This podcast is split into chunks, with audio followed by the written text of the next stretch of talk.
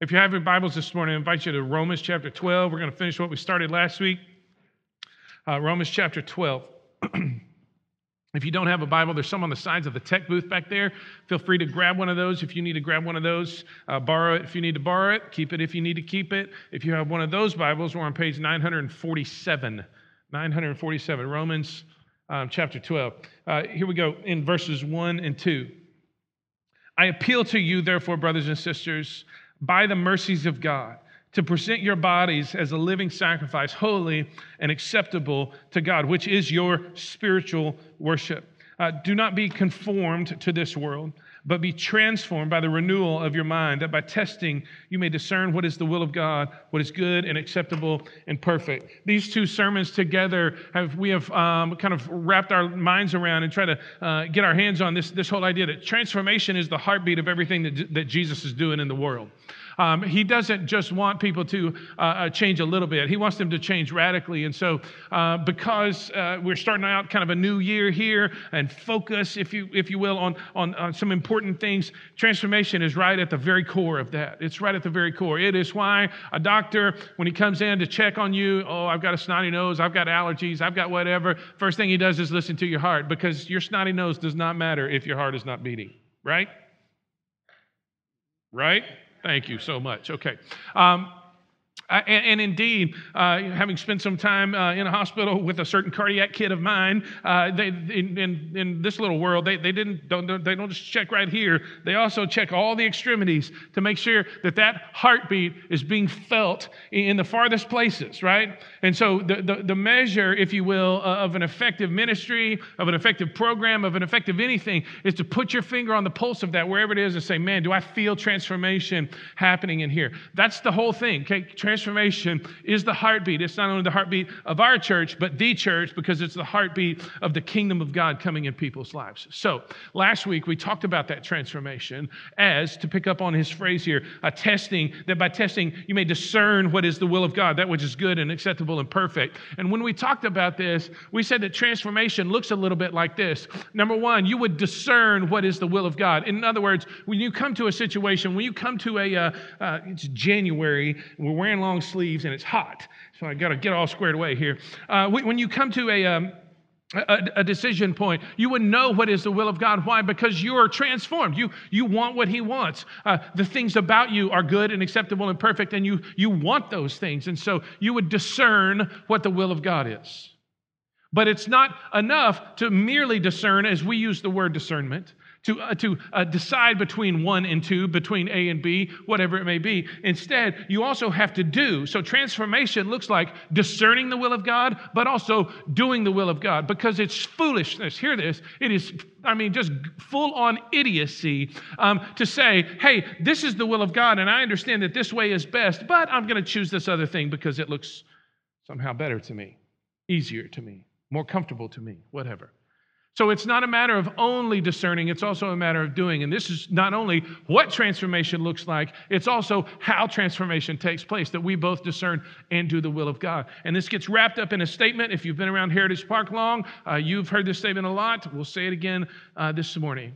That God doesn't want us to obey, but instead He wants to transform us so that we joyfully and routinely obey.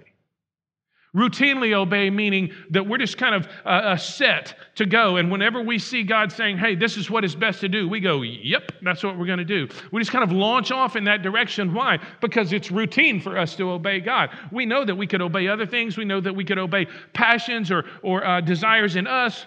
We know that we could obey the voice of other people to seek their approval. We know that we could obey 100 other things. But instead, we're kind of loaded, if you will, spring-loaded to say, hey, God, we're listening to you, and we're going to routinely obey. But we don't just routinely obey. We also joyfully obey, because that is what actually draws other people in and makes people say, why in the world would you spend a weekend away? The long weekend, you could be doing other things. Why would you go to a church deal? Why would you host a church people in your house on a weekend that you could be wherever? Joyfully obey is the thing that draws people in. So this is what transformation looks like. It's also kind of the path forward for that. And so we talked about this very briefly last week that there were three things. We only touched on one. I want to get to the other two this morning. If this is going to be true of us, if this is going to be true, we as a people, as a church, are going to experience transformation. It is going to stain us. It is going to mark us. It is going to, if you will, tattoo us. What do we need to do in order to get there? First of all, we need to be soaked in the gospel. So look back in verse 1. I appeal to you, therefore, brothers and sisters, what is it? By the mercies of God. By the mercies of God. That's where it all begins. If we're going to be a people who are transformed, we need to soak ourselves in the gospel regularly, going back to this good old time message that God loves us and that He has sent His Son to die for us. And it starts with remembering that God has had mercy on you. I appeal to you, therefore, brothers and sisters, by the mercies of God. As we said last week, some people get lost in that word mercy. Maybe it loses a little bit of the punch effect. So just put in the word pity. Remember that God has had pity on you. Don't forget that you're a person that God looked down on and He didn't think, man, I'd love to have you on my team. You're my first pick. I'm going to give you a $72 million contract and watch you throw... Oh, wait a minute. That was... Oh, that's too soon, isn't it? Oh, that's too soon. Remember that God had pity on you. You didn't deserve it. You didn't earn it. He spent He spent all the first 11 chapters of the book of Romans saying, hey, you're a terrible person. And God still has had pity upon you. And how did He demonstrate that mercy? How did He connect His life to your pitiful self? He did so through Jesus. So we not only remember that God had pity on us, but also that Jesus has died for us. While we were yet sinners, Paul says in Romans chapter 5, Jesus died for us. God shows us His love for us in this, that while we were still sinners, Christ died for us. You didn't earn it. You didn't deserve it. There was nothing in you that merited it or warranted it. Instead, God looked down on your life, not only had pity, but sent Jesus to say, hey, there's a distance between you and me that you can't bring back. You can't reconcile. You can't make right. So I'm going to step in, and I'm going to be the one to make it right. Jesus steps onto the scene and says, I, Father, will carry their sins. I will die for their sins, and I will make sure that they have a path of reconciliation between where you are, God, and where they are as sinful people. It's so crucial that we never forget that. Remember that Jesus has died for you because He loves us so much. It's soaked in the gospel. And then, remember that somebody shared this good news with you. There's a story to be told. And somebody at some point shared that story with you, a Sunday school teacher, somebody at a Good News Club, somebody at a youth weekend, a student weekend like we just had. And I've already talked to somebody this morning who came to know Jesus this weekend because somebody was there to tell this story to them. And here's the thing. We've got people in our lives. I've got people in my life that need this story too. I've got people in my life that you've got people in your life who need to hear this good news because the world is a wreck. Have you noticed? It is completely jacked. Paul spends the first 3 chapters of the book of Romans saying, hey, this place is messed up. Every one of us is guilty. Every one of us. Red, yellow, black, and white. We're all guilty in God's sight. That's how the song ought to start. And then we can come along with the message, but those same people are dearly loved by God. And folks, you've got people in your world who need to know that this world is a messed up place because of sin. But yet God steps into that world. We got people we need to share it with, just like it was shared with us. We would be soaked in the gospel. It would not only root us in a place, but it would then propel us outward to those who are around us. So that's step, if you will, number one. That's the first thing that needs to be true of us, is that we need to be soaked in the gospel. The second thing that needs to be true of us is that we live our lives as worship. Look back, if you will, at verse 1. I appeal to you, therefore, brothers and sisters, by the mercies of God, to present your bodies as a living sacrifice. There it is, holy and acceptable to God, which is your spiritual worship. We would present ourselves to God, all of us. And don't get lost on this whole idea of just your bodies, because you've never done anything without your body present. Did you know that?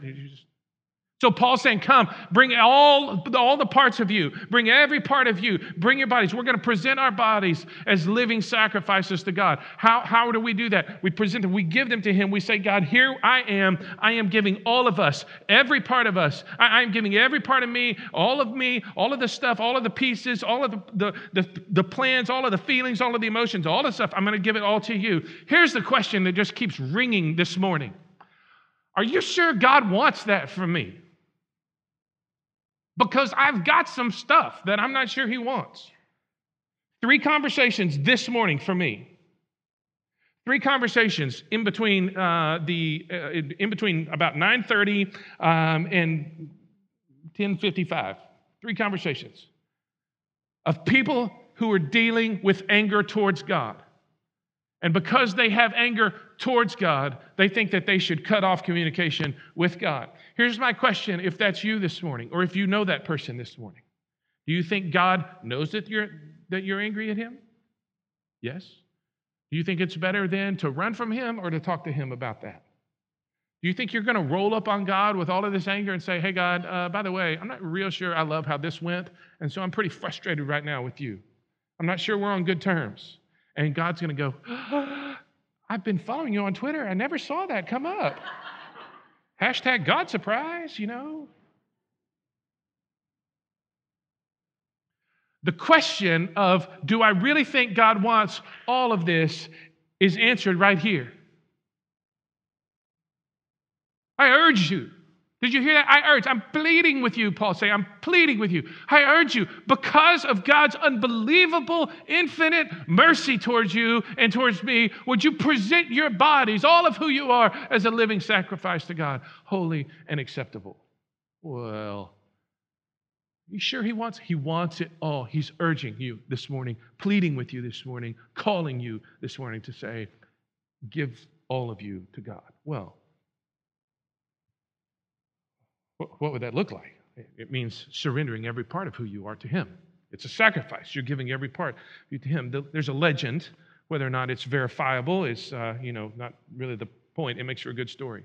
The knights, as they were getting ready to go on the crusades in the Middle East, in the Middle Ages, they would baptize them. But the legend goes, as the knights were being baptized, as they went down into the water, they would hold their sword up. So you can just imagine this up here, right? Like we're getting ready to baptize Sir Whomever, and we're gonna stick him down in the water. And about the time you say in the name of the Father, Son, and the Holy Spirit, he goes down in the water, and up comes the sword, so that the sword doesn't get baptized. And you can just picture that, and then think about the implications of that and what it meant for them. And let me ask you this: what would it mean for you? When we say, God, we're going to present ourselves to you, what would you grab? What would you be tempted to grab and hold up above the water? Okay, God, I'm ready. I don't have my cell phone. Here, okay, God. What would it be for you? Presenting ourselves to God means we're giving him everything, everything. And he says here, it's the only reasonable response.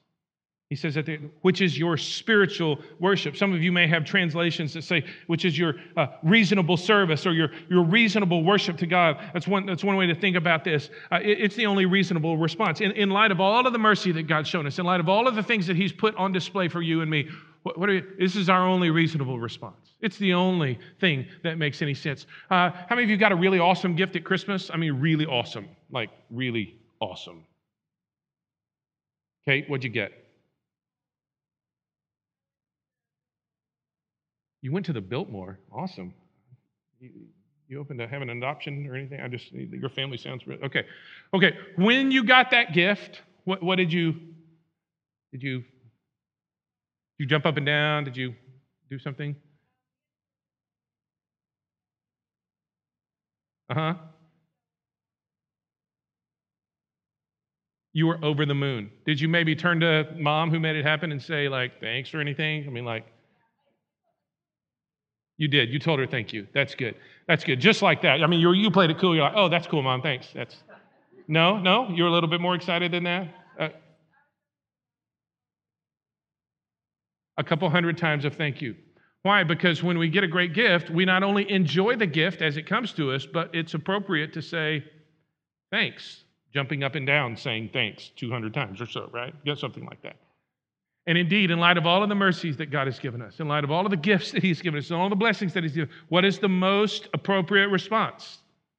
Worship, a life as worship. Not in a segmented sort of worship that says, hey, Sunday morning, hey, Collide Weekend, hey, whatever. When we sing here in just a minute about Jesus is better, right? We're going to sing that. We're going to celebrate that.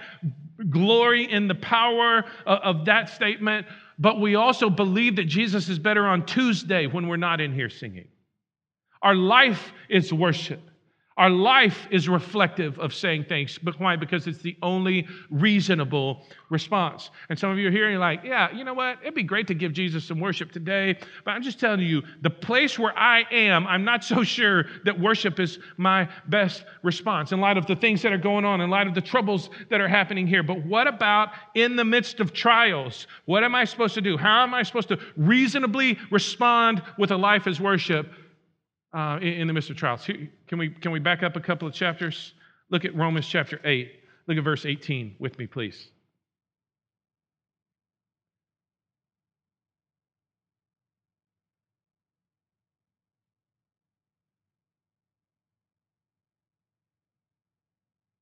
Romans 8, verse 18. For I consider that the sufferings of this present time are not worth comparing with the glory that is to be revealed to us. Did you catch that? The sufferings of this present time, they're not worth comparing to what's coming. The bad stuff that's happened then or is happening now is not worth comparing. Is it still bad? Yes. Paul didn't say, hey, this suffering, it's not real pain. Hey, there's no real... No, he said, oh, no. These are sufferings and they're real. They're just not worth comparing that the glory is to come. In other words, the things that we are leaving behind and going through now, they're not worth comparing to the things that are to come. How do you have a life that's marked by worship, even in the midst of trial, even in the midst of hardship, even in the midst of struggle? You say, this stuff now, boy, it's tough, but it's not worth comparing to the stuff that's coming. We got so much better ahead of us than we ever have behind us. What you're leaving doesn't compare with what you're gaining. What you're setting aside, what you're losing, doesn't compare with what you're gaining. So even in the midst of trials, the only reasonable response is a life that's worship. And lastly, we need to be soaked in the gospel, need to have our life as worship, but also we need to be renewed in our mind. Read on, verse 2, chapter 12, verse 2. Do not be conformed to this world, but be transformed by the renewal of your mind. The renewal of your mind. Well, what does this look like? Well, two things. Number one, that we would be we would consume the Bible. We would consume the Bible instead of being conformed to the world. We would be people who consume the Bible instead of being conformed to the world. Why? Well, number one, the Bible helps us with what we think about. If the renewal of our minds is a step towards transformation, it's one of the things that needs to be in our lives in light of this call to this heartbeat of transformation, then we need to be renewed in our minds. In order to do that, we need to consume the Bible, not conform to this world. All sorts of information, all sorts of inputs come in. May we be people who consume the Bible. I mean, just voracious in how we take this in, carnivorous even in how we take it in. Why? Because it shapes what you think about. It shapes what you think about. Some people, but because the Bible is the Bible, some people are willing to dismiss it as if Jesus doesn't have anything to say today. Here's the thing. He's not just God. He's also smart. You get that, right? He's not just God. He's also smart. So you've heard me say this before, others too, that he has the best possible answers to the most important questions of life. So because he has the best possible answers to the most important questions of life, where are we going to find those? Right here. That's why we need to be people who consume the Bible instead of being conformed to the world. It shapes what we think about.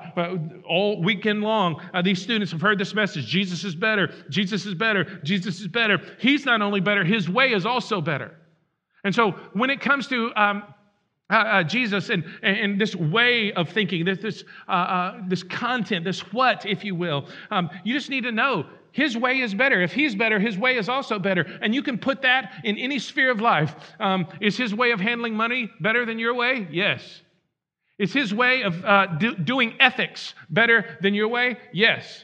Is his way of understanding sexuality better than your way? Yes. Is his understanding of relationships better than your way? Yes, it is. Well, I just don't know if he's got something to say to me. He does. You just got to be in here. You've got to be in here. Consume the Bible, and it will shape what you think about. It will shape what you think in any scenario. And so let me just ask this question. If you had to identify... If you had to identify right now the worst input that you're receiving, what would that be? The place where the most, not negative, but just untrue things come. What would that be? And then why in the world are you still listening? Can I just make a confession? This is a true statement. I had to turn off talk radio for a long time. You know why? Because they were angry white people. I still listen to talk radio. I'm not talking to you. I'm confessing me. Here's the deal. I want to be a person who's consumed with the kingdom of God. I want to be a person whose life is shaped by the Bible and the things that are said there. And so the most dangerous input for me for a long time was that. So at some point, I just had to turn that sucker off. What's your most dangerous input right now? And what do you need to do about it? So not only does consuming the Bible shape what we think about, but secondly, it also shapes how we think. The worldview that we hold filters all the information that comes our way, and it assigns it, it places it, and then it assigns it a value. And there are two kind of dangers that come with this. If our worldview isn't shaped by the Bible, not only the content of what we think about, but how we think. There are two dangers. Number one is this whole idea of retreat. Well, I don't particularly like talking to those people because they believe differently than me. They talk differently than me. They think differently than me. And so I just don't know what to do with that. So I'm just going to retreat into my little enclave here. I'm just going to fortress. I'm going to build myself a big wall around me. Don't do that. The tendency is to withdraw because of what is being said. Instead, because the Bible teaches us how to think, we can appropriately filter that, place it, and assign it value. So this week, sitting down with a young man at Esteban's, having some Mexican food, and having a conversation about spiritual things and important things, and he jumps up on a particular hot-button issue in our society today, and I'm like, yeah, I mean, biblically, you know, this, and this is the case, and we kind of go round and round about that, very cordial, very thoughtful, very, you know, back and forth, and at some point I said, hey, listen, but I mean, really, that's in some senses a peripheral issue, because the issue is if Jesus died and if he rose again, then I'm going to follow him and believe what he says. Well, when you put it that way, this is what he said. When you put it that way, all the rest of this could come into line if I believe that. Bingo. Because you and I, instead of retreating, what we're called to do is learn how to think, how to assign something, how to assign an input, an information thing, how to give it a value, how to place it appropriately, and then how to help others do the same. We're sitting there having a conversation over chips, hot sauce, and enchiladas because I'm trying to help him think through this and think through his spiritual questions. And he came down to it, hit the nail on the head, where he's like, you know what? If that's true about Jesus, then all of the rest of this will just come into line. That's exactly right. That conversation doesn't happen if I'm backing up and retreating because I'm scared of what might be said. I also have to step out and know how to think so I can help others to think. That's the danger of withdrawal. Instead, what we do is we stand right in the middle of a broken and self-destructive world, and we proclaim hope in Jesus and surrender to Him. Why? Because of the cross and because of the resurrection. Consume the Bible. Don't conform to the world. Secondly, dwell with God. Dwell with God. No, don't feed on distractions. The average American checks their social media 17 times a day. Now, I don't check social media 17 times a day, which means some of you are way higher than 17. A couple of you don't have social media. That puts the average, you know what I mean? Like that's a, what if, I told this to the 8:30 service kind of on the fly. What if on the lock screen on your phone was pray before you and then insert your favorite social media? Pray before you Facebook for you older folks. Pray before you Snapchat for you younger folks. What if that was your lock screen? What if every time you pulled your phone out to check social media, you said, hey, listen, I'll still check it here, but I'm going to take a second and say, hey, God, I just want to say thanks for the day. Pray for that guy. Pray for that girl. Pray for that conversation. I just want to put something before. I want to turn my mind to you. Why? Why is it important to turn our minds to Him? Because Colossians 3 says this, that we should set our minds on things above, not on the things of the earth. Set our mind on what's ultimate, what's real, what's most important, and let that shape the perspective of all the other stuff. Dwell with Him. Don't feed on distraction. The world will offer all sorts of distractions for you and for me. Instead, dwell with Him. Sometimes God grabs our attention and just shakes us such that we can't miss Him. Sometimes, though, we have to intentionally turn our attention toward Him. This is the verse that I quoted during our prayer time earlier, Psalm 16, verse 8. Write this down and go look it up later. Psalm 16, verse 8 says, I have set the Lord continually before me. Set the Lord continually. That's my doing. That's my choice. That's my discipline. Sometimes God grabs our attention and we're not going to miss it. Sometimes, though, I have to discipline myself to set my other stuff down and set God before me so that He is the one that I see. I have to discipline myself to make sure to spend time in prayer, discipline myself to make sure that I give Him the praise that He's due. I have to dwell with Him instead of feeding on distractions.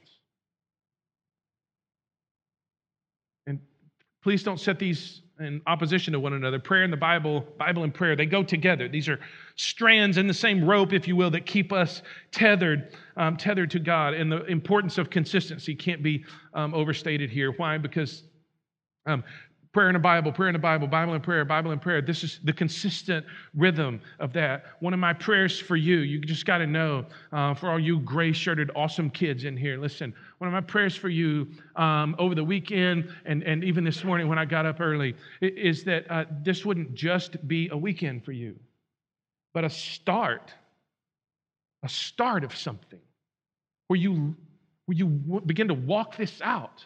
And don't let the enemy steal away. And you don't let the trials that you are going back to wither you. And you don't let the worries of this world grow up and choke out what God's done. You would just walk this out. Dwell with Him. Don't feed on distraction and do so consistently. Do so consistently. Why this? Why prayer in the Bible, Bible and prayer? Why being renewed in the mind? Here's why. We're done. 2 Corinthians 3:18 says this. I think it's going to pop up here. And we all, with unveiled face, beholding the glory of the Lord. Check that. Like, we're going to see the glory of the Lord.